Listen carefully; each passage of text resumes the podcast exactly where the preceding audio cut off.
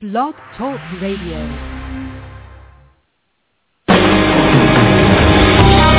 Welcome to Spiritual Insights with Charlotte Spicer. Spirituality and Metaphysics Talk Radio, featuring a course in miracles, dream interpretation, guided meditation, and the psychic and metaphysics free-for-all. It's your opportunity to consult with a professional psychic medium, discuss past lives, the chakras, and more. We are non-denominational and there are no limits. Want to change your life? You must first change your mind. Mind. Mind. No matter your religious structure, cultivate peace in your reality through self-awareness with an authentic spiritual teacher. And now, your host, Charlotte Spicer.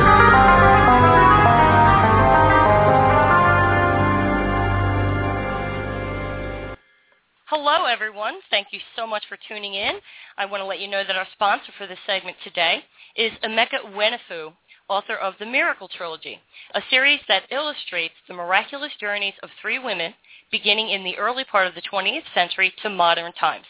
Perfect for the adolescent to mature reader, you will find that the most amazing wisdom and inspiration in these stories of spiritual triumph.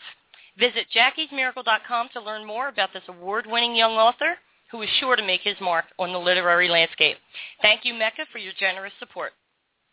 So, what do law enforcement, Hollywood, nonfiction paperback books, and humanitarian efforts have in common?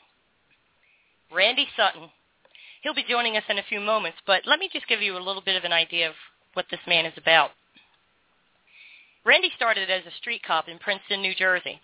He moved west, where he served for over two decades and became the most highly decorated officer in the Las Vegas Metro Police Department. With more than 34 years of extensive police experience in investigations, administration, and instruction, he is the author of numerous professional articles and books.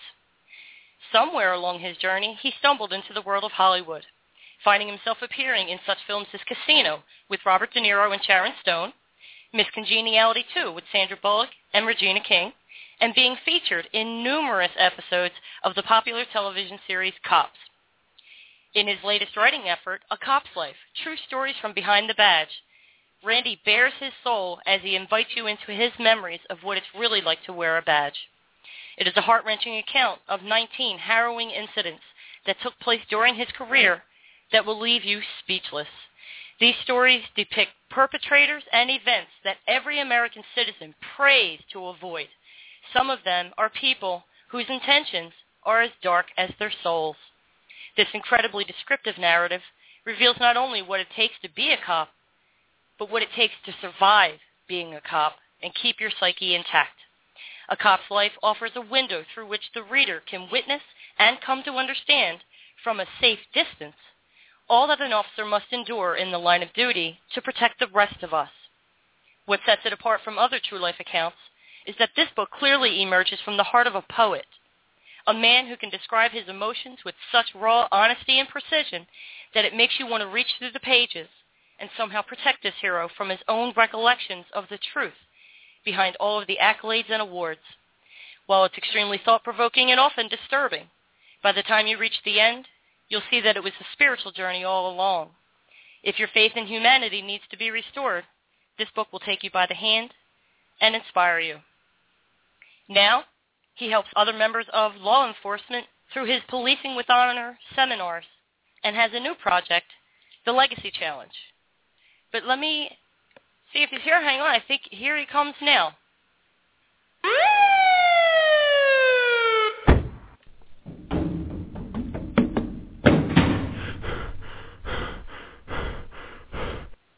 Well, hello, Randy. Welcome to the show. Glad you could make it. that was that was quite an introduction. I'm very happy to be here. Thank you. You're welcome. This is an amazing topic because you you give us a, a real look inside the life of a police officer, and it's not what it seems from the outside. Uh, there are a lot of people who have reservations, some with just downright hatred for the police force, and in this book, you just really you really bare your soul. You really do. So I'm glad you did like the introduction. But if it's okay with you, Randy, I'd like to dedicate this segment to your father. Hmm. My pleasure. Thank you. Okay. I appreciate so, ladies that. and gentlemen, in loving memory of Mr. Arthur Sutton, Randy's dad, to whom he dedicated the book, which that's where you kind of start out, and it, it just grabs you right from where it is. But I, before we get into the book, I wanted to um, get an idea of how dangerous it is out there. And statistically, you report that less than half of 1% of law enforcement ever fire their weapons in the line of duty, but you've done so five times. Um, you've also delivered babies, saved a six-month-old shooting victim, rescued hostages. We'll go into all of that, but first I'd like to ask, as an adolescent, was there anything in real life or the silver screen that fueled your desire to become a cop?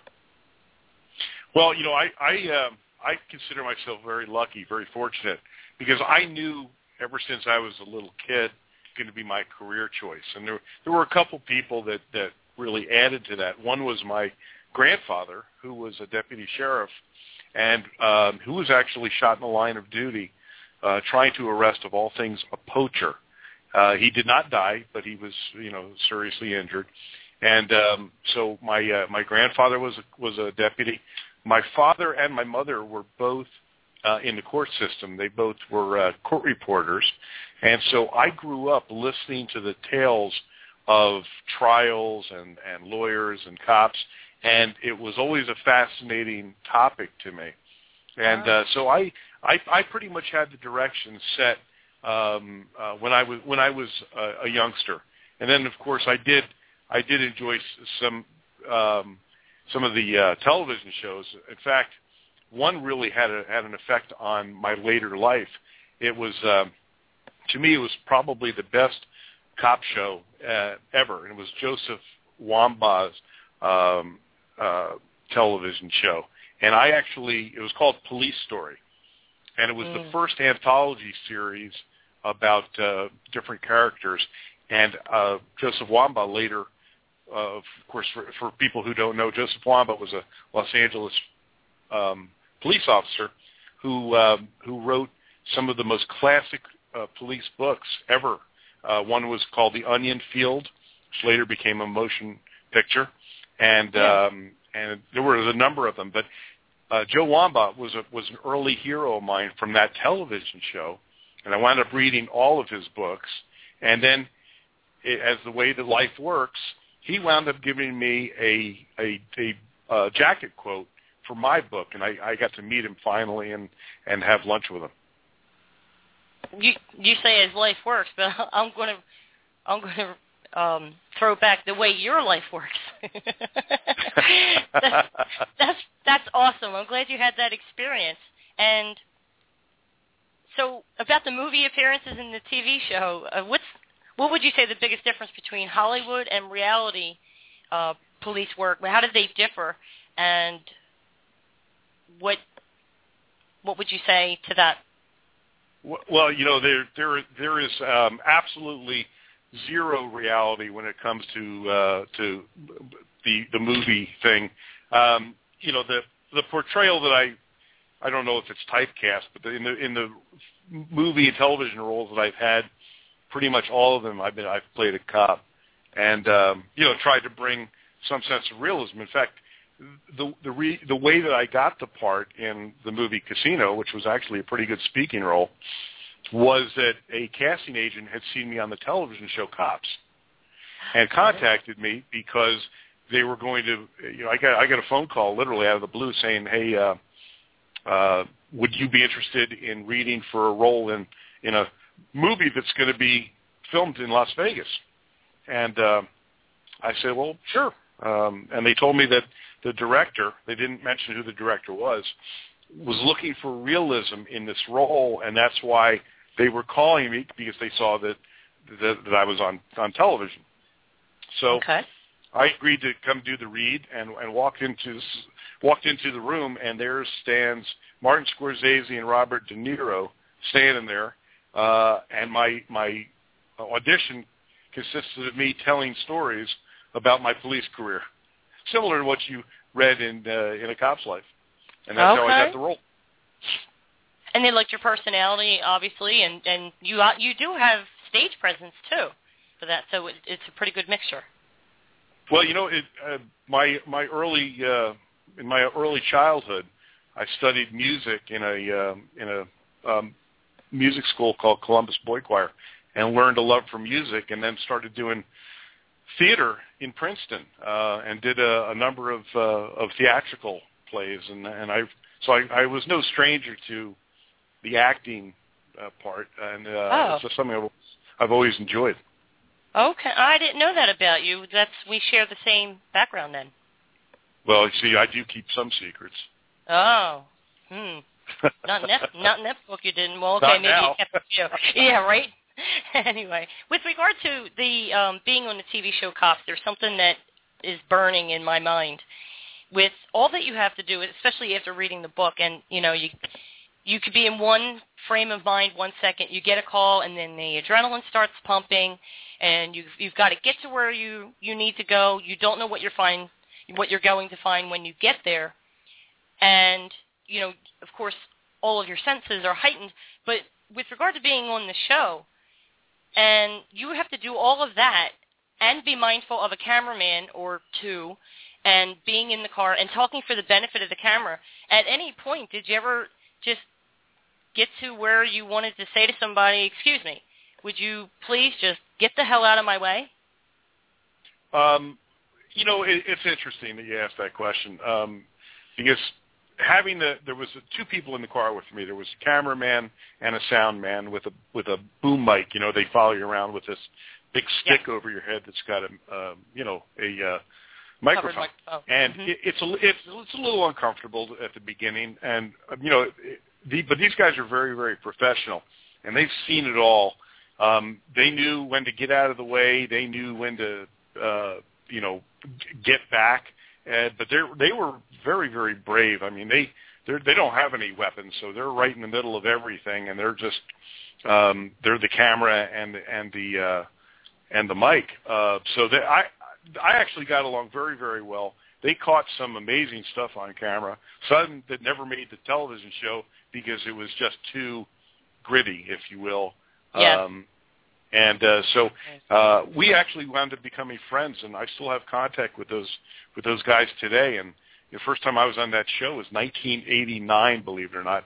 And then again, I was on three seasons of it. Um, as a, I was there as a patrol officer, and then as a sergeant for two seasons.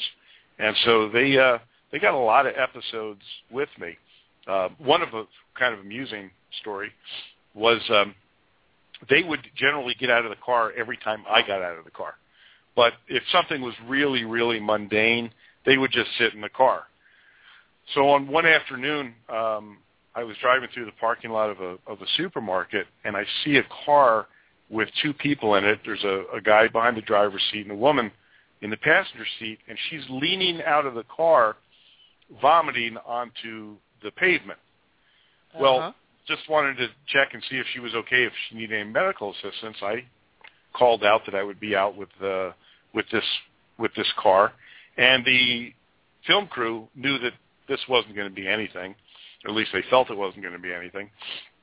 And when I got out to approach the uh, the woman, um, her boyfriend immediately jumped out of the car and started screaming at me. And and I was telling him, uh, now I still have I still have a microphone on, and the film crew is recording everything that is being said, and they're filming me from the car just in Uh-huh. case something crazy goes goes on here. Right. So they uh, they're filming this, and this guy is just he is a very aggressive, um, insulting individual. And I'm telling, and I was telling him, I said, look, man, I'm just checking to see if if your girlfriend or your wife is okay. You don't want a, a piece of me, really. You don't. And I checked with her, and she was she was having morning sickness, is what it was. mm, okay. So I just wanted to, I just wanted to leave, and he, this guy is is just screaming at me, and he's g- getting in my face. And finally, I told him, I said, "Look, unless you want to go to jail, you'll go back to your car and you'll get away from me." And eventually, he did that. Well, okay, we go on about our business, and uh, uh, three days later, I get called into internal affairs on a brutality complaint where this guy claimed he came into internal affairs with a cast on his leg and said that I beat him up and smashed his leg with my with my baton. And, baton. and so I had to I had to answer a brutality complaint. And I'm going. I thought, wait a minute. I think these guys filmed that, and they gave me the film, and I showed it to uh, Internal Affairs, and it wound up saving me. Wow, that is funny, and it's a, it's a miracle. But you were in full uniform, right? And this guy's just uh, talking oh, to you yeah. that way.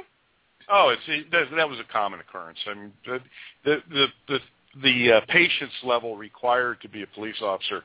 Um, uh, I had it when I was a younger person. I don't really, Yeah.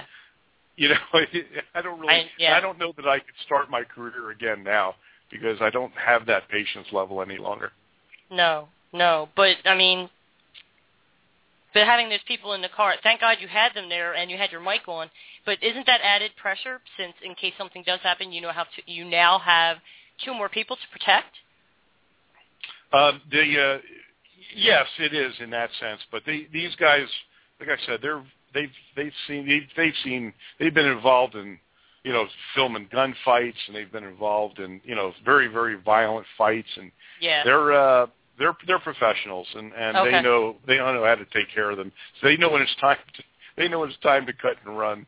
kind of back off. Okay, good. Well, on being a police officer, I have a couple questions I wanted to throw your way and kind of get some insight. Decades ago, in the 70s, when there was a, dis- a domestic dispute, from Mhm. what I witnessed, the officer's hands seemed to be tied and could only tell someone to leave for the night or go sleep it off or just keep it down. How drastically have the laws, the protocol, procedures changed to ensure domestic safety? Now, dramatic, dramatically. Now, I first became a police officer in 1976, and uh, that was just about the time that the domestic violence laws changed in this country. But the reason they changed was because of a very, very dramatic incident that um that took place. A um, a woman had contacted the police several times because her husband was drunk and abusive and and beating her and and uh, the, the cops that responded it was a smaller town everybody knew everybody else and it was uh, they didn't want to arrest the guy and uh so they they they they basically blew it off and told him to go sleep it off at his buddy's house and he came back and he killed her and that incident sparked outrage all over the, the United States, and that is actually what what uh, the catalyst to change the domestic violence laws that now um, created. You you no longer had the option of arresting if there was a physical confrontation. That is, if there was physical violence. You now were mandated to, and that was the first time where mandates actually came into the realm of policing where okay, it's no longer a discretion. Now you have to take someone to jail. Now that's a double-edged sword, I can assure Yeah. you, because um, there are there are uh, times when there was a physical touching, and just because of a touch, someone went to went to jail, and the ramifications of, of domestic violence are very, very far-reaching. You can no longer own a firearm. Uh, you're going to go to jail for a minimum of 24 hours. And so what happens is there's an abuse that takes place on the opposite side. Hey, uh, you know what? I want to get rid of my husband, and Mhm. so uh, I am going to pretend that he slapped me and Right. call the police. Mhm. And that takes place, unfortunately, uh, much more frequently than than one would believe. And uh, so, you know, there's there really is a, a du- double-edged sword with taking the discretion away. Although it's certainly, you know, uh, domestic violence is a very very serious topic, and it's a you know it's a serious crime. It is a serious crime. In the summer of 1982, I kept a calendar, and the police were at my house every other night the entire summer. I Well, could never do have a thing. You must be doing. You must have been doing quite a party. Oh no, it was my dad. Oh, okay. So That so your father was Your father was beating you or beating your mother? Uh, or both? It, it, it, it, it wasn't so much beating, but um, verbal Physically threat, torture, and pushing and shoving. There was no um, weapons came into it eventually, but that was us kids trying to get him off of her. Right. But right. um, I became very good at making myself go to sleep when I could feel the trouble because I had, you know, the heightened heightened intuition, and I could feel when trouble was coming, and I would just go upstairs, make myself eventually make myself go to sleep and wake up after the cops left. But that was how frequently they were there, and they never seemed they seemed willing, but they never seemed able to do something. And I mean, it was it, it, it was this went on every other day. It was on your Mhm. birthday. He did everything he could, fighting with the neighbors. He was a menace. he really was a menace. And right. Right. you know, and there was nothing we could do to to get him out of the house. But eventually, he did leave. Um, thank God. But that was a tough summer. It really was. Yeah, and and and that that's that's one thing that there have been a lot more tools made available to people to uh, to extricate themselves from situations like that. Uh, Right. Much more now than in the in the past. Good. Well, um, I'm glad that I'm glad that that police are empowered to do something on that side of that coin. I do. I am aware of people who set other people up to try to cause drama or get them out of the house, and um, it it's disgusting. But yes, it goes on everywhere. But with regard to your career, so the statistics I said, the half of one percent ever even fire their weapons. But you had to draw your gun five times. Do you feel? Uh, how do you feel about that? well, Does that I you? um, it was uh, it was a life changing ex- experience. Uh, um, not not all of those re, re- uh, resulted in people dying. Um, my Okay. first my first shooting incident was um, um, a 16 year old boy who uh, um, had stolen a car, and uh, I had been involved in a pursuit with him, and my partner and I. Uh, he, the, the suspect uh, crashed the car and, and they took off on foot and I was chasing this guy through a housing project and I came around the corner and he was there waiting with a gun pointed at me Mm. and uh and I fired uh, and fired before he did and I missed him but the bullet was hit a hit a, a wall behind him and a piece of the wall stucco hit him in the head so he thought he was shot and Oh. so he, so he dropped the gun and put but, his hands up. uh, and put his yeah that was time for oh, oh this is too real for me and uh but that was that was uh, um my first that was my first officer involved shooting um that turned out to be you know fairly happy ending because no one no one got got hurt but Yeah. um that wasn't the, always the case and and the I know. the uh, the life changing event was a, a fatal shooting that I was involved in as a patrol officer, and that that literally uh, um, changed the course of my life because of uh, of the of the of the journey that um, that it caused the the emotional journey and uh, the spiritual journey that that resulted because of uh, of of taking the taking the life of another human being.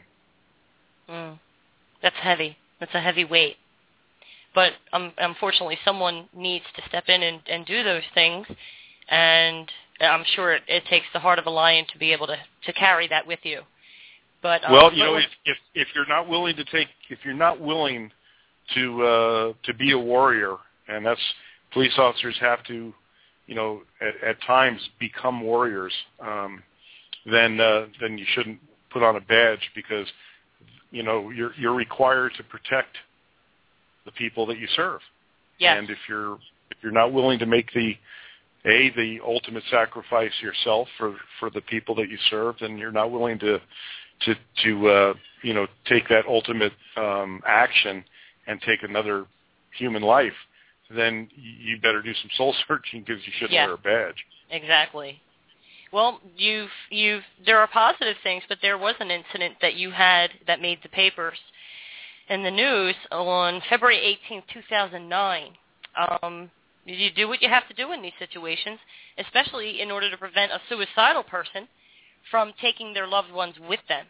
Tell us about the shots fired incident where you had to make a fateful decision about that suicidal gentleman who and you had to protect his family. Well, you know that um, that was towards the end of my career. In fact, my it was um, it was really the the last major incident that I was involved in as a police officer. I was um, I was a lieutenant uh, at that time. I was the in fact the watch commander on that night. Watch commander means that you're the highest ranking officer in the in the uh, in the city, and so Okay. it was my job to respond to any major incident. Well, what happened? Um, I worked the graveyard shift for for the last seven years of my career, and uh, as a field lieutenant, and um, a guy had uh, had gone on a business trip, and he, when he returned, uh, he told his wife that he was going to go out drinking, and this guy was on some serious psychotic medications. Um, he was on li- lithium and a bunch of other Oh, stuff. Yeah. And his wife told him, "Look, apparently this is an ongoing issue." She says, "If you leave, don't come back, because if you go out drinking, then you know I, I'm just done with you." And he he told her he was going out, and you know he didn't care what she did, so he left and went out drinking. Well, she had been tired of it, and she she hadn't even unpacked his suitcases, and so she tossed him outside. What she didn't know was that there were two guns in those Hmm. suitcases. My God. And when he returned home, he was incensed by the fact that that he, she threw threw him out. So he um, he uh, making made threats, and it was you know it's pretty late at night now. She calls the police because he's he's armed and he's threatening to kill her, and and they have a little baby, and threatening to to, to kill himself and shoot the cops when they get there, et cetera, et so Mhm. So my uh, my officers uh, got there and, and they tried to negotiate with him and they set up a perimeter around him and I had a specially trained officer trying to get him to, to drop the gun. At first he only had one, then he had been he had two. And what we didn't know was that he was on the phone with his father. He put he put the phone down and he had told his father that he was going to have the police kill him. We didn't know that. Oh. And um Mhm. um, he uh, then put two guns to his head, and the negotiations were not going well at all. And when I arrived, um, I I was assessing the situation. I found out that the that the wife and the baby were still in the house where he was directly in front of. right. So I I decided I sent a team to get to the back of the house and and evacuate them because that, they were in, in in harm's way. Unfortunately, they between the in seconds after I sent that team to to make its way to the back of the house, this guy decided he was getting back in the house. So he attempted to get into the house and and I had to I I fired and I and I had to you know give the order that, that he could not you know we could not let him back in that house, and uh, that resulted in his death, and Okay. uh, so that's uh, that was the that was the last fatal shooting that I was involved in. That's a that's a sad ending, and I hope that the wife and the baby are okay today and have gotten over their grief and have somehow found peace and happiness after that. But it's not all these um, these horrendous events. I mean, the book recounts 19 of them, but you do positive things like delivering babies and rescuing hostages. So my question for you then is, what what is the impact of being a police officer? How is how have these experiences affected your life positively and negatively? Well, and they they've done both. They've done both. Um, I I consider the career choice that I made. Um, when I became a cop, I was the youngest cop in the state of New Jersey. Believe it or not, I was 19. Which, Right. when I look back now on the decisions that I made when I was a 19-year-old police officer, uh, I, I kind of shake my head and and and uh, wish I could relive those days. But Um, in fact, one of the funny stories about that, they had just changed the age of majority from 21 to 18, so you could vote, you could drink, and you could Right. become a cop. And um, I did two out of those three. You can let you figure out what they were. Okay. and I became a cop, of course. And uh, but one thing you couldn't do was you couldn't buy ammunition because the federal firearm statute said you had to be 21. So here I am getting ready to go into the police academy, and I had to ask my mom to go buy my bullets for me. oh my god. And that was a that was a memory that we shared uh, up until the the last moments of her life. You know, Oh. a- so we. Uh, uh, but the, the when you, when I look back um, on my career, and uh, I look back and and try and see if I would have changed anything, you know, and of course there are moments I would have I would have altered, but basically I know that I made the right decision. I did a lot of uh, I did a lot of good things for people. I was able to, you know, be involved in their lives and and leave it a little better than than the way I found it.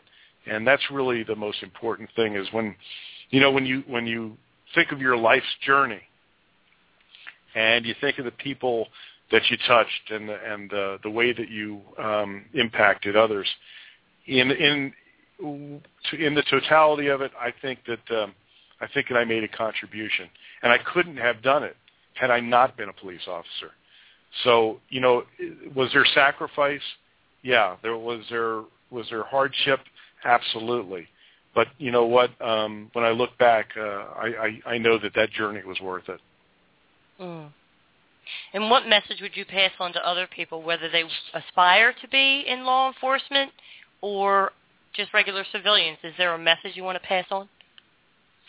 well you know it's um uh it's very difficult to become a police officer uh actually the statistics are pretty interesting only one in 5000 uh applicants ever actually get hired as a police officer. Statistically, Really? it's harder to get a job as a cop than it is to get into medical school, believe it or not. Oh, and um, and there's a reason for that, and that reason is because many people don't prepare themselves um, in the early part of their lives in order to take on that kind of responsibility. When I say that, I mean that people make decisions early on that ruin their chances to become a cop. They get involved in drugs. Oh, Um, they uh, um, steal. They lie. They uh, don't lead lives that are um, Upstanding. that, that are moral, basically. Yeah.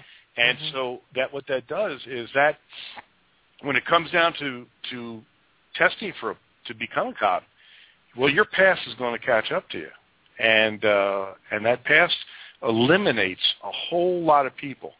So by the time that they that they you know make a determination that you know what I think I got my life together, I, I want to go be a cop. Well, it's too late. You have to understand that that in order to take on that mantle of responsibility, um, you have to lead a life that is pretty worthwhile even before you get hired. And so, you know, for the people that that we serve, you know, it, you want the you want the best quality police officer. You want people that that that understand uh, the principles of power, that don't abuse it. And so, you know, that's what you want. Um, and it's becoming harder and harder to find those those men and women. Believe it or not, uh, our the, the Metro Police is going through a testing process now, and out of 1,200 applicants, um, they were lucky to get 40 that could Oh that could God. pass the physical test, pass the the written test, and then the backgrounds. Right. So Right. that's um, you know that's that's that's the message that I would say. Well, is there is there a uh, certain level of life experience that helps you if you were to be accepted um, into the force? Is there a certain type of life experience that does kind of give you sh- some street smarts? I'll say because I heard of a man who wanted to be a cop and had an absolutely squeaky past, but when it came to applying and being an officer, he absolutely he knew absolutely nothing about drugs. So, and and I would under, you know, like, yeah, well, why would you? How, how do you get street smarts if you don't spend a whole lot of time in the streets? How do you get applied for a job? You know, you would have to be off the radar and get that experience, I would assume. But this man did not get the job because they said you're going to get us killed. Like, you know. So what kind of well, I, you know, that, that, okay, I I can't even answer that because what somebody says being the reason that they didn't get the job doesn't mean that that's the reason they didn't get the job. You know, Oh. there's there's a oh, there's a whole lot more to becoming a cop. There's a uh, you know, first of all, you got to pass the written test, and believe it or not, I can tell you that that there are a lot of young men and women right now who can't even write a sentence, uh, can't write a paragraph. So how could they ever even hope to do a a report that might put someone in prison? You know, that's part of the preparation is being Right. educated enough to be able to communicate.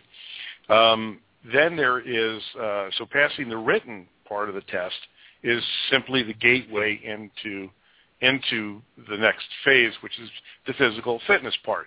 You would be absolutely stunned at the young men and women who can't do um, 25 push-ups or 50 sit-ups. It's Mm. if you're not going to prepare yourself physically to uh, for those challenges, uh, well, you're you're just not going to get hired. And then you got to go through the oral board where you're asked questions, um, and then a psychological review, and then a background check. It's very very intense. And and when people don't get hired, um, they you know there's often a reason they they they they want to they want to come up with a reason. Uh, you know, other than they failed the oral board. Well, Okay. make an excuse. Well, I failed the oral board because of this. You know, that's what Right. I'm saying. That, that what what someone says doesn't necessarily mean that's the way it is. Okay, I got you. All right. Well, at one point, you know, you you started out. You're not particularly particularly religious, I don't think, but something happened in November 1989 that shifted your focus onto spirituality. What happened then? Well, that was my first fatal shooting. Oh, that was Um, that was the event. Okay. That was the event. Um, my uh, now I had already been I had been a cop in New Jersey for ten years, Mhm. and I left my police department, which was a small agency called Princeton, and it was only 30 police officers, and I was kind of bored, and I I just uh, I wanted more action, so uh, I tested with the, for the Las Vegas Metro PD, which at that time was uh, um, you know Vegas was growing very very quickly back in the uh, mid 80s, and um, I got hired. I had to go through the police academy again, and then uh, start my career all over, which was which was an interesting an interesting way to run my life. Right. And then um, I was a I was a field training officer uh, in 1989, and um, this story is actually in my book, A Cop's Life. But in essence, what what happened was um, uh, a guy who was a um, uh, a drug user. He's a he was addicted to methamphetamine. Had done so much methamphetamine that he started having hallucinations, and um, believed that God had come to him and uh, sent him out to do battle. So what he did was he dressed up all in black, in uh, like a like black karate gear, um, strapped on a shoulder holster, stole his brother's pistol, put bandoliers ammunition, Mm. stuck a sword in his belt, and went out and started shooting at kids at a high school dance. And uh, um, and that's where our fates met. And uh, during the ensuing gunfight, um, I was so close to him that the muzzles of our weapons were almost touching, and we both fired at exactly the same time. And uh, I was not wearing any body armor, Oh. Okay. and um, my gun jammed after the second shot that I fired. Oh my God. His gun did not jam, and he uh, he shot at point blank range um, a number of rounds. And uh, by the time the smoke had cleared, he was dead, and I had not even been touched by one of those bullets. You didn't have a scratch. that- Not a scratch, not a scratch. Wow. And beginning on that night and continuing to today, I ask that question: Why? Why was my life spared and his not? What was it that uh, that I was spared for? And so that began a spiritual journey for me, um, because in my mind, I came to the understanding that I was given a great gift, and I could not waste that gift. I had to figure out what my journey was. Um, why had I lived? And I believe that it's because I had not fulfilled whatever mission I was put on this earth to do. And so, of course, that begs the next question. Well, what is your mission? Right. And uh, and I believe that my mission was to change and touch the lives of other people in as many positive ways as I could. And uh, and so that's what I have tried to do for my entire career. And then, you know, with what took place at the final end of my career, um, right. really certainly did make me realize that in even greater regard. Hmm. Well, tell you what, let's take a quick commercial break, and when we come back, we'll find out just how you're doing that, touching the lives of other people, making change, and having a positive impact on everybody, okay? You got it. I'll be right, All right. here. Okay. Don't go away, everyone. We'll be right back after these messages. The odds of a young girl being discovered by an industry insider while singing to herself pumping gas? 1 in 300 million. The odds of the daughter of a clergyman from Severn, Maryland spending 11 weeks at number one on the U.S. singles charts? 1 in 19 million. The odds of going on to win six Grammy Awards? 1 in 1.4 million. The odds of selling over 40 million records? 1 in 800,000. The odds of this musician and performer having a child diagnosed with autism? 1 in 88. I'm Toni Braxton, and I encourage you to learn more at autismspeaks.org slash signs. Early diagnosis can make a lifetime of difference. Autism Speaks. It's time to listen. Brought to you by Autism Speaks and the Ad Council. Explore new areas of interest, expand your knowledge, and gain clarity about your life's purpose at the Ocala Inter Center. Affectionately known as OIC, the Ocala Inter Center, just two blocks south of Town Square, offers workshops, classes, healing meditations, and special events for the Ocala, Gainesville, and Central Florida spiritual community. Check out our calendar of events at ocalaintercenter.com. And if you're looking for a place for your next workshop or seminar, go to ocalaintercenter.com and give Gene a call. Hello, everyone, and we are back. We are here with Lieutenant Randy Sutton, retired, author of A Cop's Life, True Stories from Behind the Badge, several other books, and he is working very hard to have a positive impact on the lives of others. So we're going to ask him now how he was doing that. So before we get to that, Randy, though, you had this pretty amazing career, and you decided to retire. Why is that? Well, actually, the decision to to retire was made for me. I had uh, a number of experiences, which, um, including that the shooting that we talked about, involving the the guy that was trying to get in and kill his wife and baby. Oh, well, yeah. J- just a couple months before that, my mother, with whom I lived, uh, became terminally ill, and um, I had brought her out to live with with me in, in Vegas after my father died, and I had uh, I had five years uh, with her that, um, uh, and she was in, in very good health. And then suddenly one evening, um, I heard her screaming and and and took her to the hospital, and uh, we discovered that she was terminally ill. Mm. So I took um, I took family leave to stay with her. She wanted to. Uh, we got her into home hospice, and um, and, and that, let me put a plug in for hospice people right now because those people are absolute angels. Um, anyway, she uh, she stabilized enough after a couple of months that I, I was able to go back to work. Well, just a couple of weeks after I went back to work is when I was involved in that fatal shooting that, that we Oh. discussed earlier. Right. So um, there's a long process, investigative process that takes place before you can go back to work after a shooting.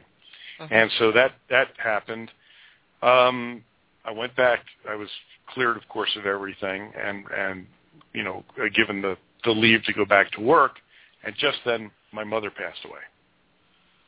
So my mother uh, was quite a remarkable woman. In fact, she had won a Bronze Star. She was a medal winner in World War II, one of the few women to have won that that award. And um, Wow. as a result, she she was uh, she was given the great honor to be uh, buried with my dad in Arlington National Cemetery. Oh. So I brought her back to Arlington, and uh, which was an incredibly moving experience for anybody that has never seen Arlington National Cemetery. I I recommend that because you'll you'll never view military quite the same after that. I agree. Um, yeah. so uh, I buried, I buried my mom, and um, came back to Las Vegas. And three weeks later, uh, I was on patrol. I was the watch commander, and when I was watch commander, I would take a young officer with me so that they could see what the watch commander did.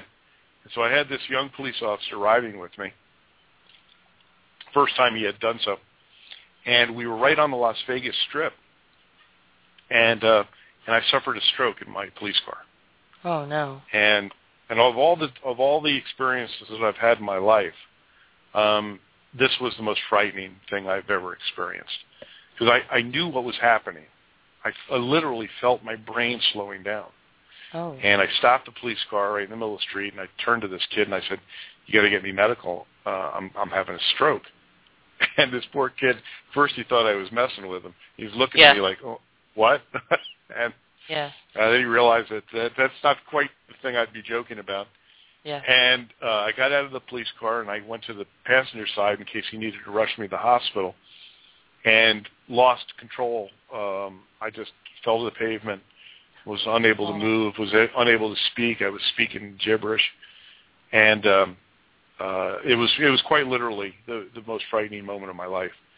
And I was once again um, that little angel that's um, been sitting on my shoulder for all those years came through for me again, and uh, and I did not suffer any permanent brain damage. Um, you know, I was uh, I I recovered from that um, with just a little bit of memory loss. Okay. And uh, but that was the hint. That was that was it for me. That my that was that was the end of my police career.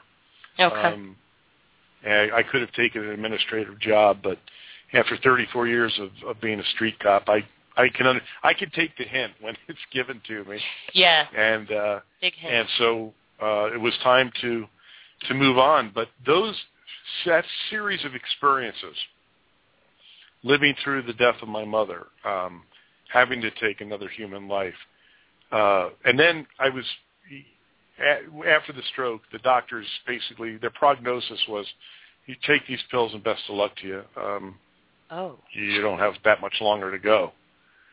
Really? And so while I was I was living with that with that diagnosis and that prognosis, I really examined my life in a different way than I had before.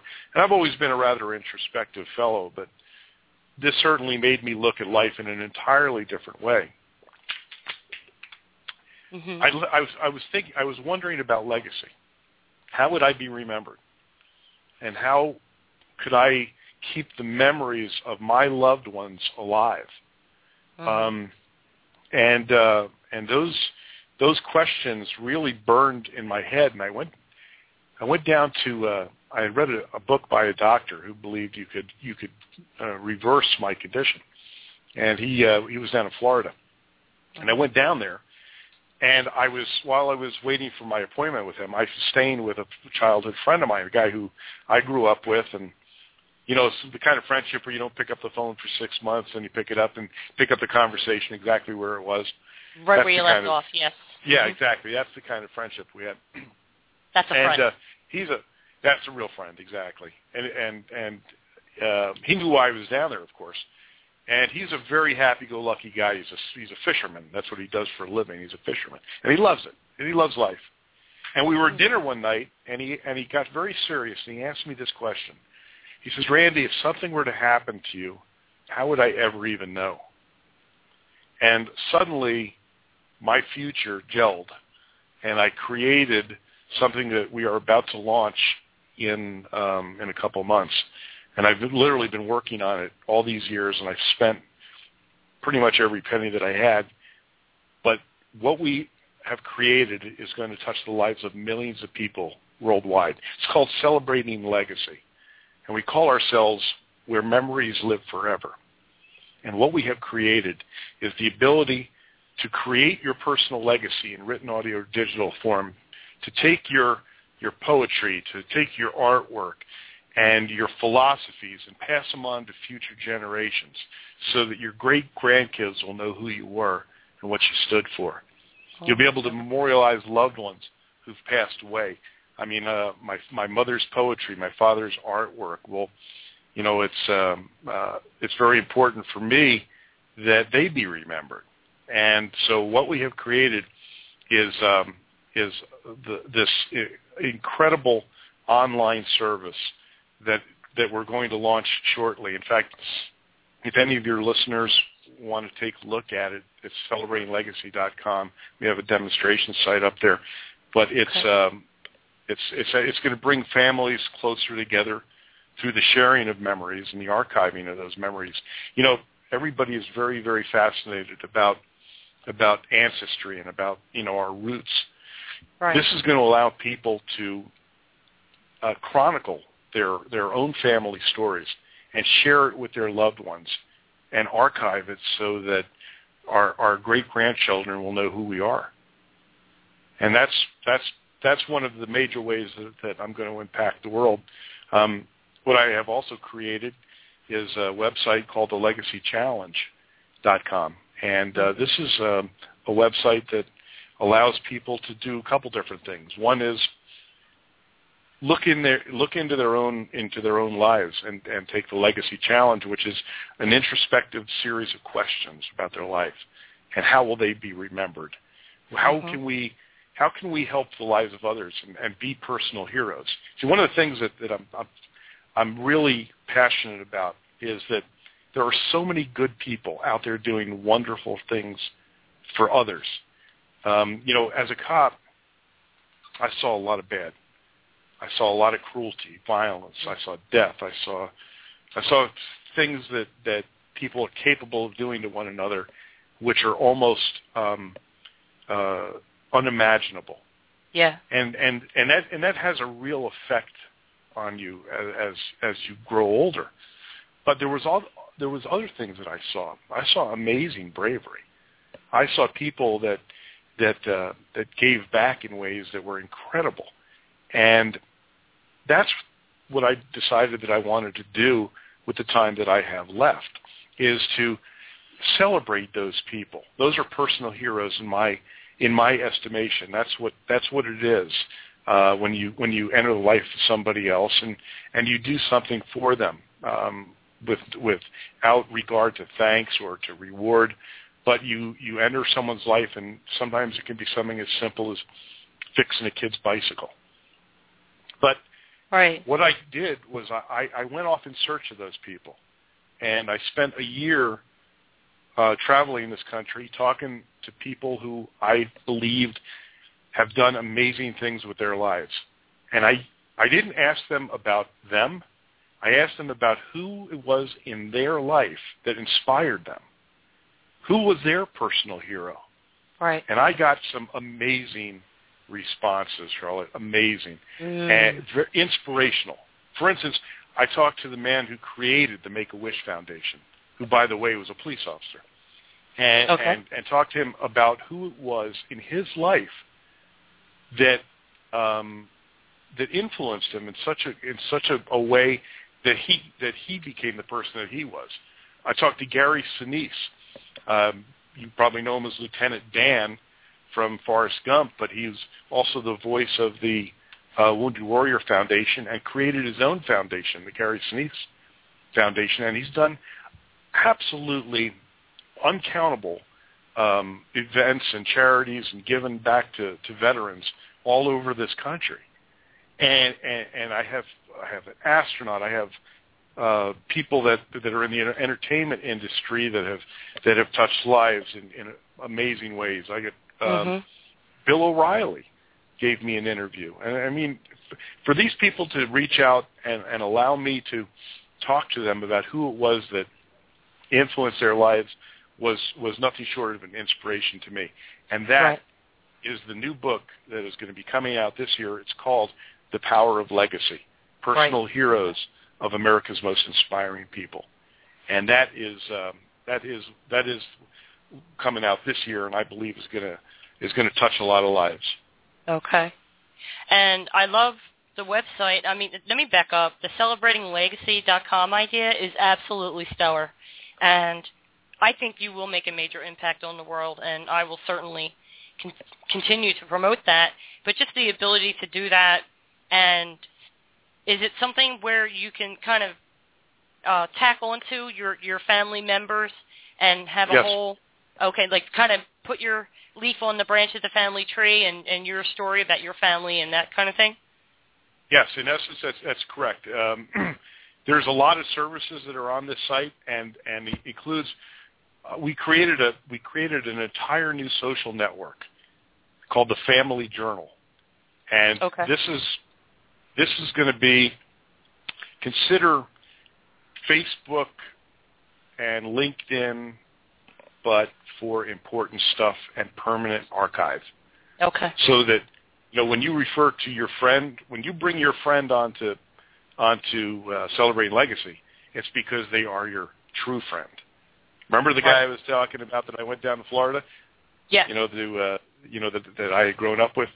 He right. would be on my family journal, and as would my my immediate family. You know, the people that I really want to communicate those kind of you know events and life journeys yeah. with. Right. Uh, so yeah, that's what uh, that's what you know.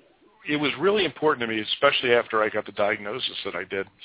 Um, I knew I wasn't alone. You know, there's millions and millions of people who are facing the same kind of of uh, life-threatening situation that I did, and uh, and are you know looking at, at at their lives and how they're going to be remembered and how they can comfort their families. Um, and and so knowing that that that my situation was not unique, I knew what would make me feel better. You know, would would comfort me.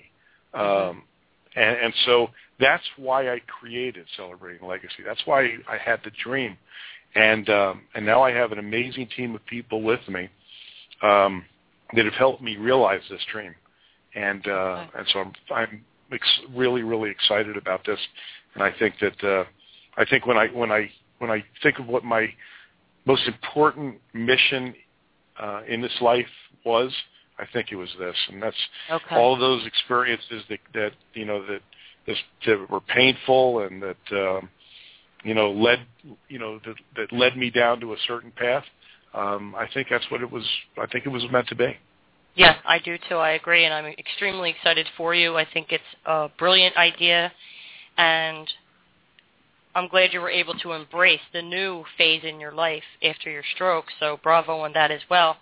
But I want to get to the um, Legacy Challenge com, your mm-hmm. website, mm-hmm. and I want I want to right. let people know everything that they can do. Ladies and gentlemen, there is so much on here for you to participate. It's called thelegacychallenge.com, and it basically the Legacy Challenge be, begins with a simple premise that you cannot choose your destiny, but you will create your legacy. So at the website, you can join Randy. You can get the Legacy Lowdown, subscribe to the blog or a newsletter. You can share a hero story. If you know a hero whose story you would like to honor, you can share that with Randy, and he'll be doing some things with it, and I'll ask him that in a few minutes what he'll do. You can also take the Legacy Challenge. Can you answer yes to this challenge? Go there.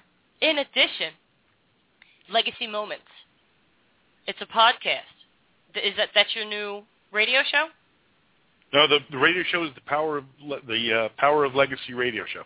Okay, and then there's legacy opportunities, messages to heaven, where you can send messages of love and hope that transcend our world and reach those that we have loved and lost. So this is a, a, an opportunity, if it would make you feel better, to get a message to a loved one who has passed away and who is now awaiting your arrival home in heaven. And that is just that is such a nice touch. And well, you, you know, why, why we're on that subject, Charlotte? Mhm. They people can go on to that. I, I created that because I knew there were there were times when I wanted to pick up the phone and talk to my dad. You know, even though you know he's been gone for years, but I, I knew it would make me feel better to say something, even though, you know, I don't know that he's going to be hearing it, but I think he will. And so um, you can go on and read these messages too. They're they're they're they're um, you know anonymous. Uh, their first names, generally speaking, and uh, and he, th- there are some beautiful, beautiful thoughts, and it, it gives people comfort. I know, and I invite any of your listeners to come on and, and do a message to heaven. Mm. Well, I can clear up any doubt as to whether or not they get the messages. That's right. You, you can, can't you? Media. They get the messages. Um, they are with you, and if they are off doing something else, I don't, you know, I don't want to go too deep into this, but they can go study, learn an instrument, um, build something, and involve themselves in a creative project. So even if they are otherwise occupied, a message can still be delivered to them. So whether you write a message here, whether you think it, say it, sing it, doesn't matter. That energy, it's all energy. So that energy is transmitted either directly to them or by way of their circle. So every every message does get to your loved one. Please do not do not ever doubt that. So that's that's where that goes because you just got you just got to trust, you know. And the next question I wanted to ask you, Randy, uh, the book, The Power Mhm. of Legacy. When will that come out? Um, I'm hoping to bring it out by Christmas time. And Okay. um, if if people come onto the Legacy Challenge website, um, which is soon to be renamed the Power of Legacy website, uh, they can they can sign up for an advanced copy.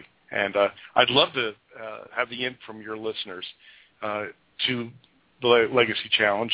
Love for them to share a story about who's a personal hero of theirs, and um, and uh, sign up for, for the newsletter and and and, uh, and the book.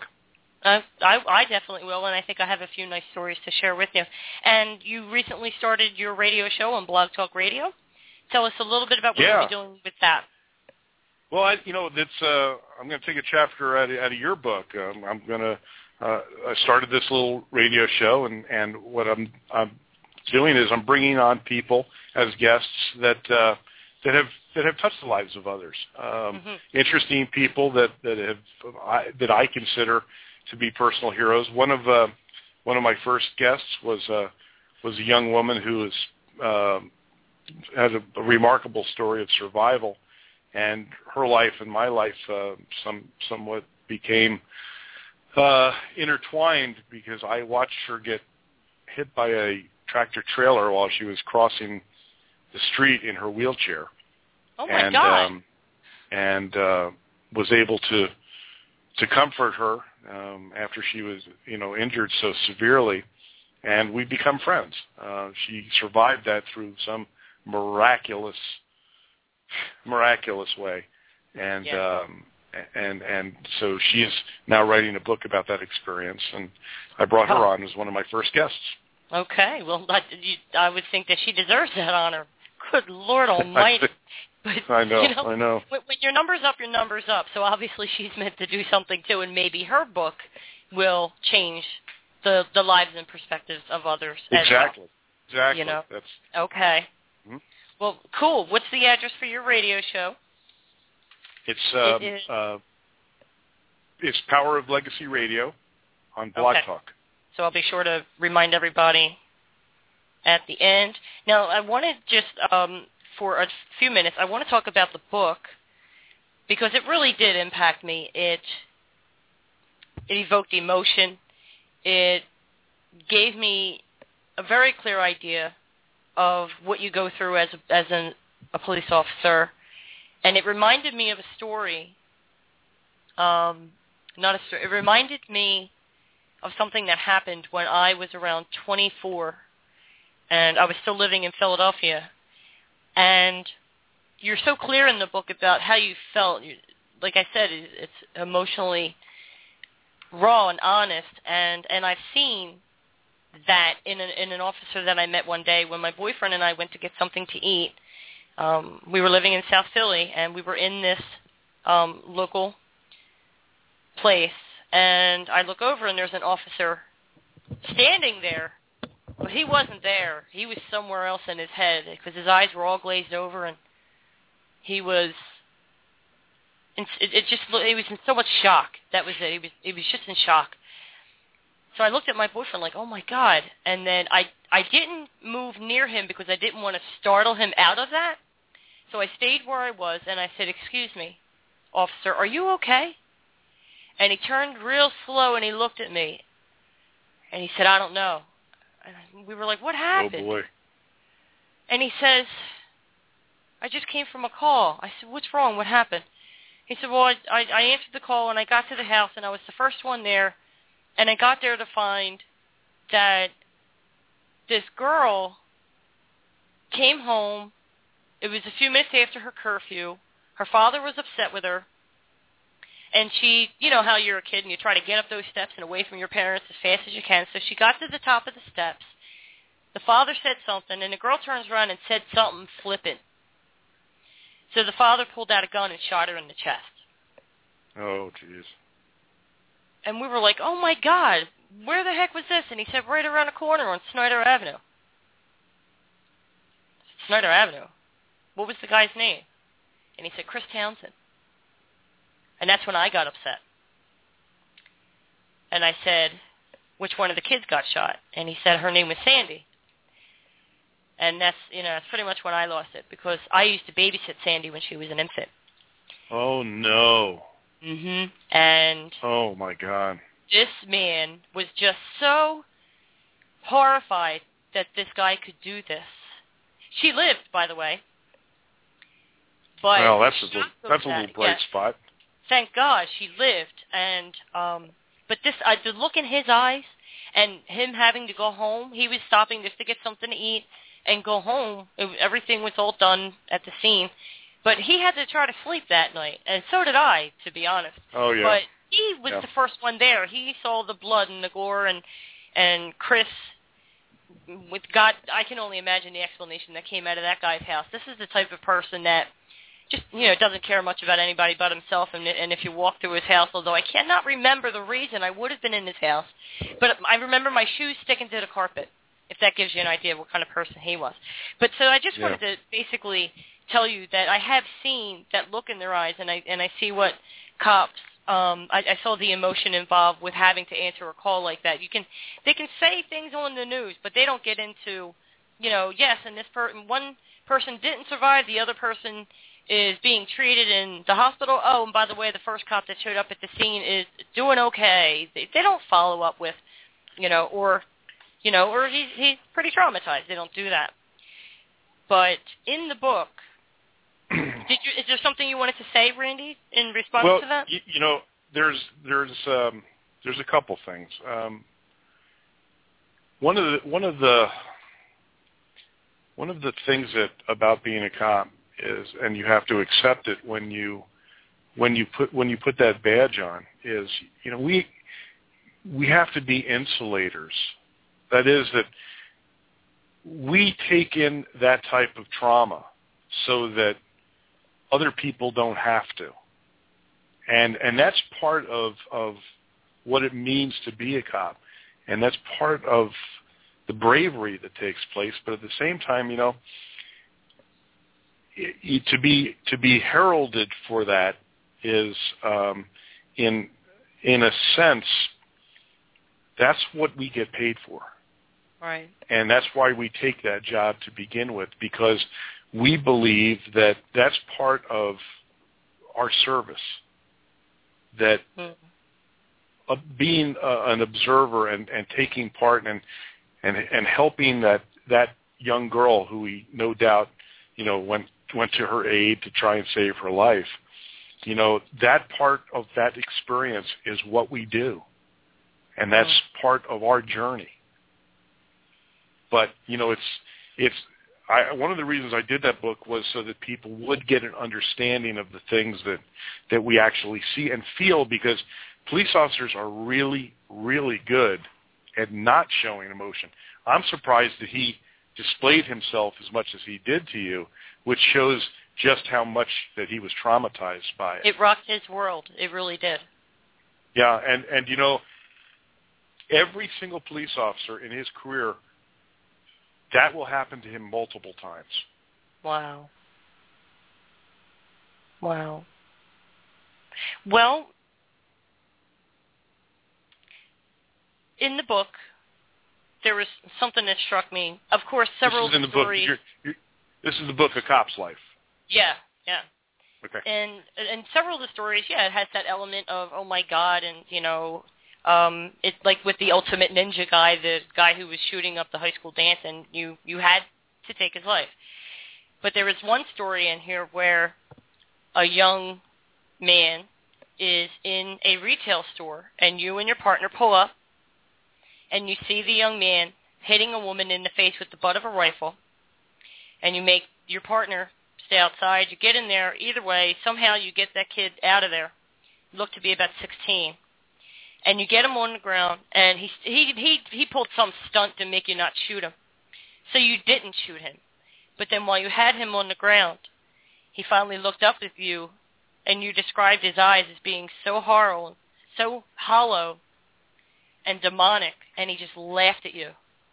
And in that story, you actually lost an opportunity to do a service to humanity. Because later on you learned part where you get back to the patrol car and your partner gets up and said I'm done and just gets up and leaves and he couldn't do it. Not after seeing this kid and that that evil in his eyes but then later on you learned that after he got out of juvie because it turned out he was only how old 11 He was fifth, 12 fifth, uh, he was thir- uh, 14. 13? Okay. So he was even younger than you thought, but once he got out of juvie, he actually did kill somebody. And you went to the trial, and when you went in and sat down, there was the partner who had gotten up from the car and and put his badge on the seat and walked away. And you come to learn that this kid did kill somebody. So there is a moment where you explore the emotions of, I had a chance, and I didn't take it. Yeah. And once that moment was lost, and I understand. I, I I just want to say that it touched me because I kind of know how that feels because I've met people with that look in their eyes, and there, there, and there was nothing I could do, you know. But anyway, just to say that you know, does that still haunt you? Have you gotten over the feeling, the guilt that you might have saved two other people's lives if you if the timing of that event had been different and you had taken the shot? Well, you know, he um, we were actually responding to an armed robbery there, and uh, this this little punk had not only robbed the place when when I when I pulled up. Um, uh, I saw him running towards the front of the store, and he had a stocking over his face. He had a machine gun in one hand and a bag of money in the other, and he just pistol whipped or beaten the the store clerks for absolutely no reason, um, hospitalized them, and that's when he came bursting out of the store, and I had to make that decision in a, in a literally in a heartbeat whether or not to shoot him, and um, and I didn't. I gave him the I gave him the uh, the challenge, throw the gun down, and he did. Um, and I got him handcuffed and my my my partner at the time was a trainee. He was I was a field training officer and I was training him. And uh uh I took the mask off this kid and he looked up at me. I realized how young he was and he he smiled and he said, "I should have killed you when I had the chance." That's what he said to me. Mm. And I realized that I had I had made a serious error that I should have I should have taken that shot. yeah. And uh and then then it, then he, he he served almost no time in juvie and came out and killed a an elderly uh, woman in a wheelchair, and Mm. uh, and it really was uh, it was one of the times one of the few times when I I wish I had pulled the trigger. right. I would have saved I would have saved a lot a lot of heartache to a lot of people. No doubt. But as and my as trainee realized you're right um, that uh, that he wasn't cut out for police work, and that was Okay. that was last night. and interesting that he showed up at the trial and you got to connect with him again.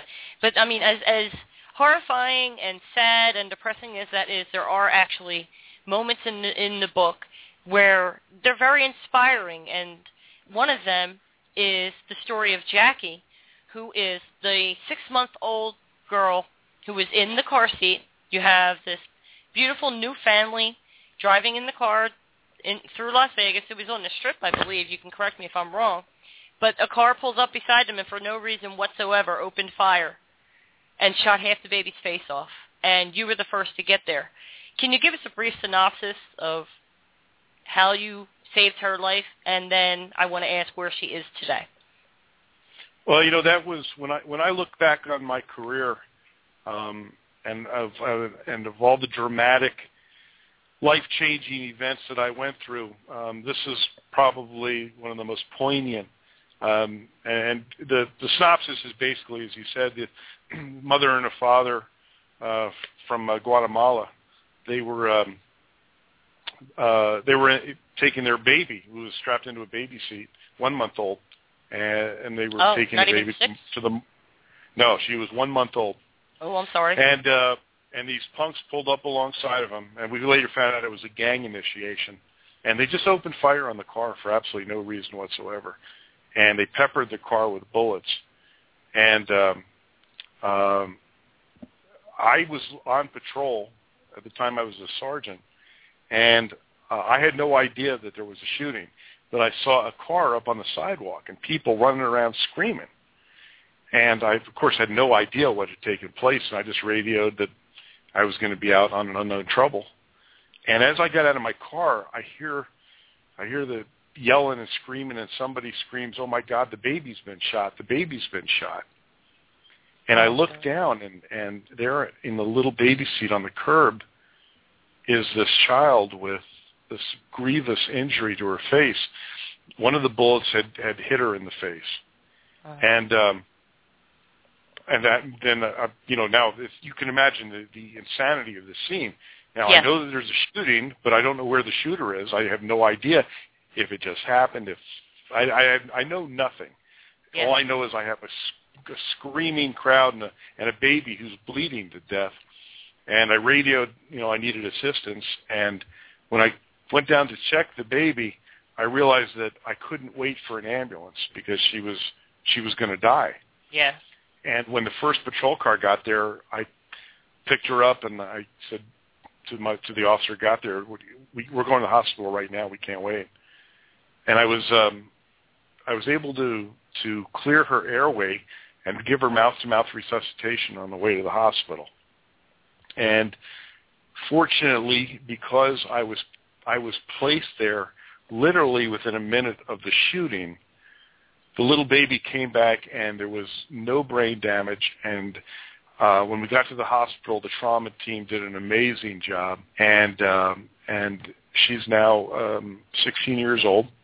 And uh, I actually saw her just uh, a couple months ago because she's my goddaughter now.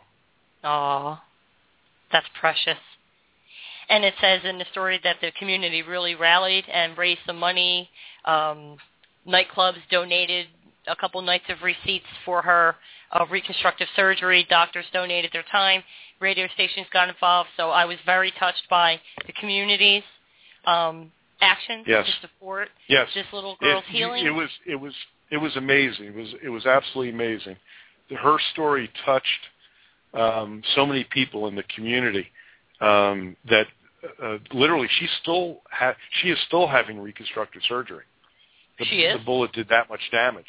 Oh my because god! It it it. Uh, uh, but now you can't hardly tell, and they've done a fantastic job. The parents are the most loving people you can imagine. I was I was honored uh, in her 15th birthday um, to be invited to her quinceanera, which mm-hmm. in in the uh, you know Latin culture um, is is the, the coming of age of, of a young girl. It's a it's a huge honor, and I was given the, the, the dance right after her dad, um, and that so that's the that's the kind of this family is is so full of love and so full of support.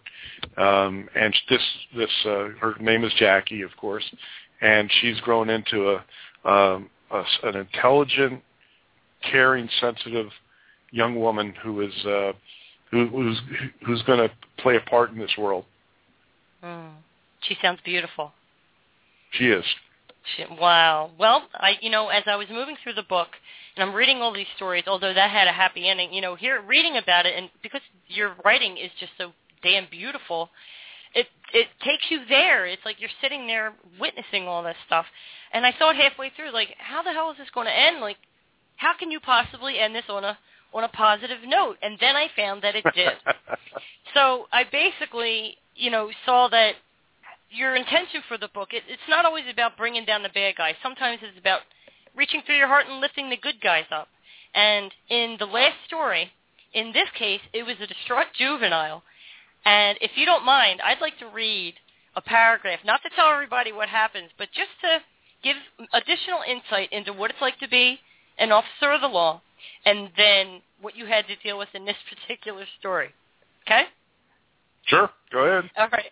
So you you uh, receive a call. It's pretty quiet, but you receive a call, and it's not so much a domestic violence dispute. That it was an issue with a juvenile. So you go and check it out. Knock on the door and this nice little old lady answers the door, and you have to. She wants you to deal with this situation. So she goes on to say this. Um, oh no, this isn't you. I'm sorry. This is Pete. This is an, another officer where the story was too good not to include in the book. I'm sorry. So she says to Pete, "Just talk to her, officer. Maybe you maybe you will know better than me what to say." And this is a situation where the uh, young girl was locked in the bathroom and he had to be sure of her safety. So she says, just talk to her, officer. Maybe you will know better than me what to say. Pete had talked suicidal people off of rooftops and cornered robber, robbers and cornered robbers out of hiding. He had talked people out of their rage and need for revenge. He had talked adolescents out of their despair. Talking was what cops did. Very little of life on the street involved pointing a gun at someone's chest or wrestling people to the floor to handcuff them. You talked. That's what you did. You reasoned and cajoled and offered sympathy and gave a face to authority. But for some reason, Pete had to take a deep breath. Pete had to take a deep breath and gather himself to go and talk to a little girl who had a beef with Jesus. I laughed so hard because I know what the what the problem was. But that's where it leaves off, and then there's this beautiful ending that is so inspiring. I told somebody about it on the telephone, and she started crying. but I, I love that you included that story, even though you weren't directly involved. But that was an absolutely beautiful story and the perfect way to end the book. And literally, what, what I would makes say you that. think I wasn't directly involved? Oh, Just because there was a different name? yeah. Well, because because I'm very gullible and I believe everything I read. I see. Okay, well that's your secret, right? you got Is it. that another one of your secrets? Well, well, listen. There's something. Can I get your professional opinion on something? Sure. Um. Well, there, there's a couple instances I had in, in that involved an officer, and I and I don't know what to think, so I wanted to ask you about it, if, if that's okay. Um, I was the like, I was in someone's home, um, with with my husband, and his wife came into the living room, and she was all dressed up in her sheriff's deputy outfit, and the husband introduced us, and I said, "Hi, nice to meet you." And for some reason, I don't understand. She she merely looked me up and down as if I was some perpetrator who simply hadn't been caught yet, opened up the front door, walked out, and shut it. And to be honest, my feelings are really hurt, and there's been other instances where I can say, I try to make eye contact, nod, and say hello or how are you, and I don't get a response from some people. Why do why do some people do that? Is that part of training, or is that a personal choice? How help me understand that. Uh, Well, it's it's difficult to understand rude behavior, and that's all that was. That was rude behavior.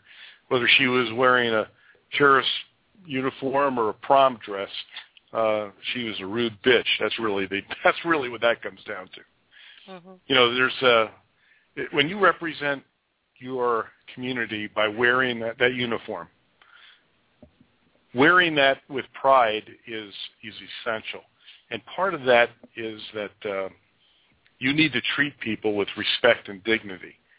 Uh, one of the things that I talk about, I you know I I go all over the country and I talk about a topic called policing with honor, and that's mm-hmm. about surviving your career ethically as well as as well as uh, physically.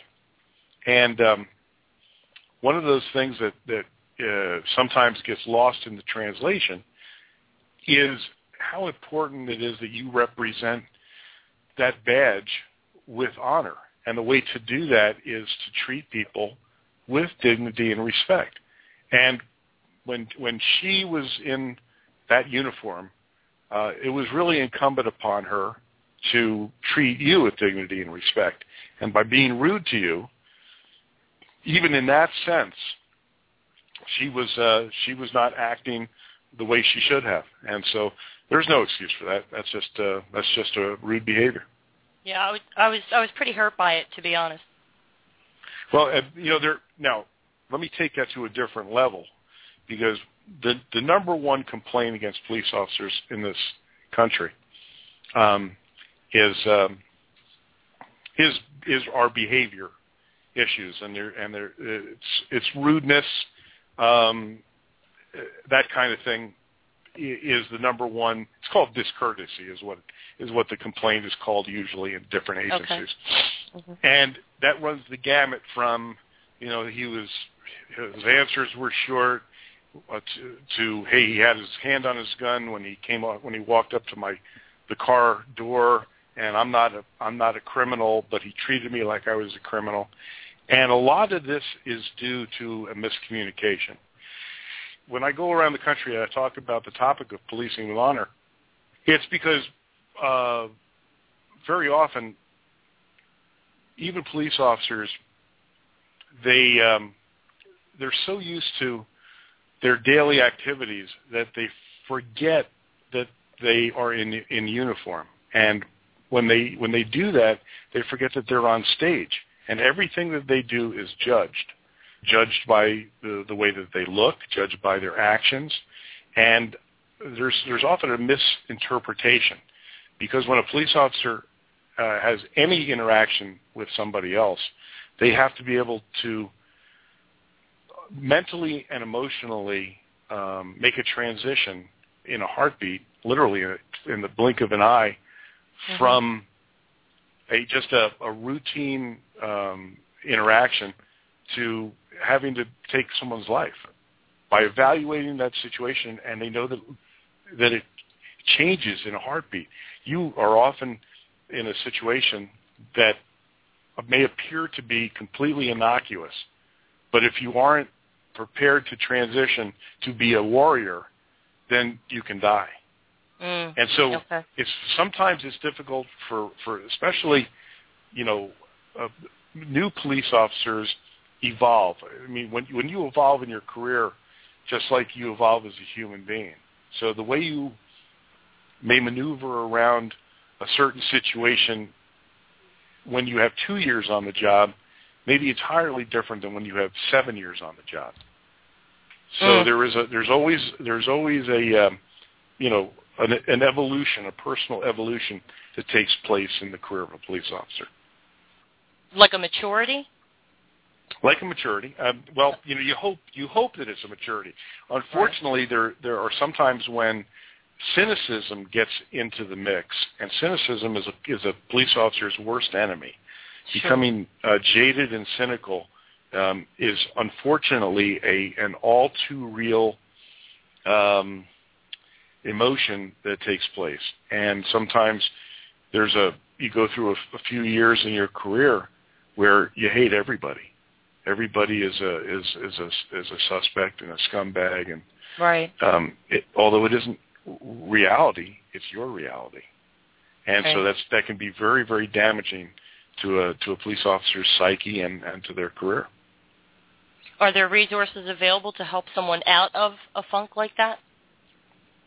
Um, there are in some agencies, there are not in other agencies, but there's always places for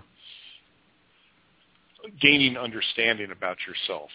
You know, and and that's a difficult thing to do sometimes, but you know, one of the things about being a cop is is you have a big family. Um, everybody that that wears that badge is part of your family, and Right. so reaching out and being able to talk to others. Uh, I mean, I've from from my books and from my speaking engagements, my articles. I mean, I, I I've had at least twelve police officers contact me and say that they were going to commit suicide until they read my words or heard me talk. Okay. So you, you know, you you I take that really seriously. You know, when yeah.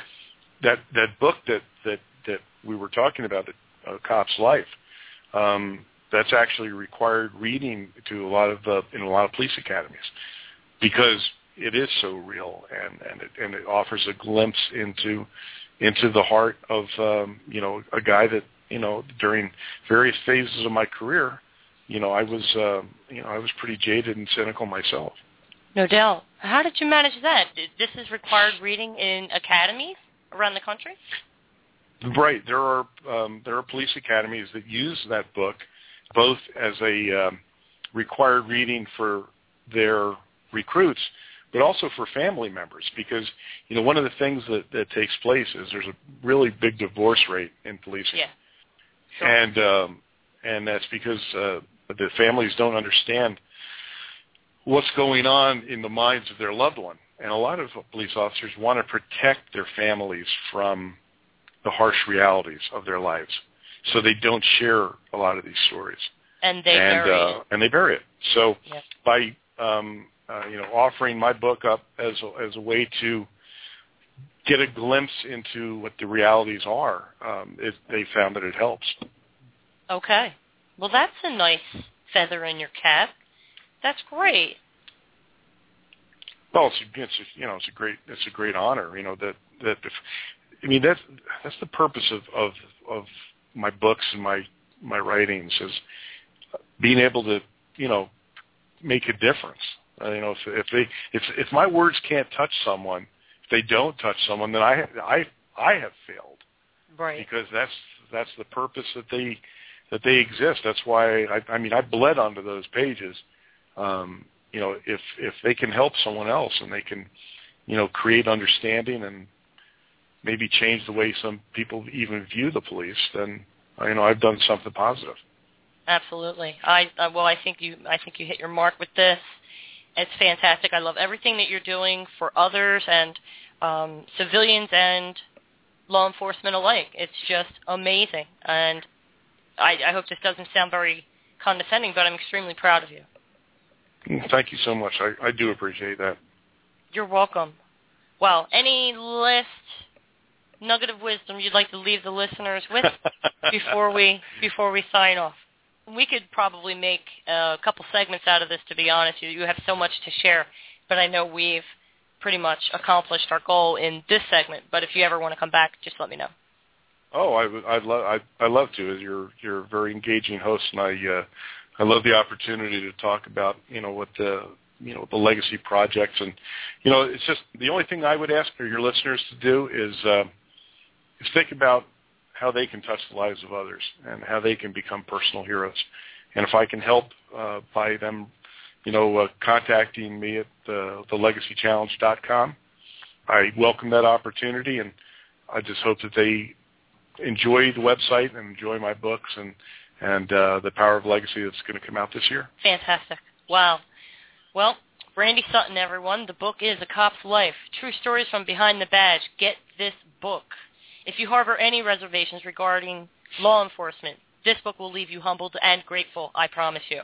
If you are in law enforcement, go to the website and extend an invitation to Randy to bring his Policing with Honor seminar to your city. And don't forget, if you have a desire to speak your truth, Randy provides a safe haven so that you can do that at his website, thelegacychallenge.com. Don't forget celebratinglegacy.com. Check it out and be sure to tune in to his Power of Legacy radio show at blogtalkradio.com slash Randy Sutton. You can follow the show, set a reminder, and I'm sure that will continue to grow as you have time to do it. And um, hey, Randy, I got something for you. Oh, I can't wait. Check it out.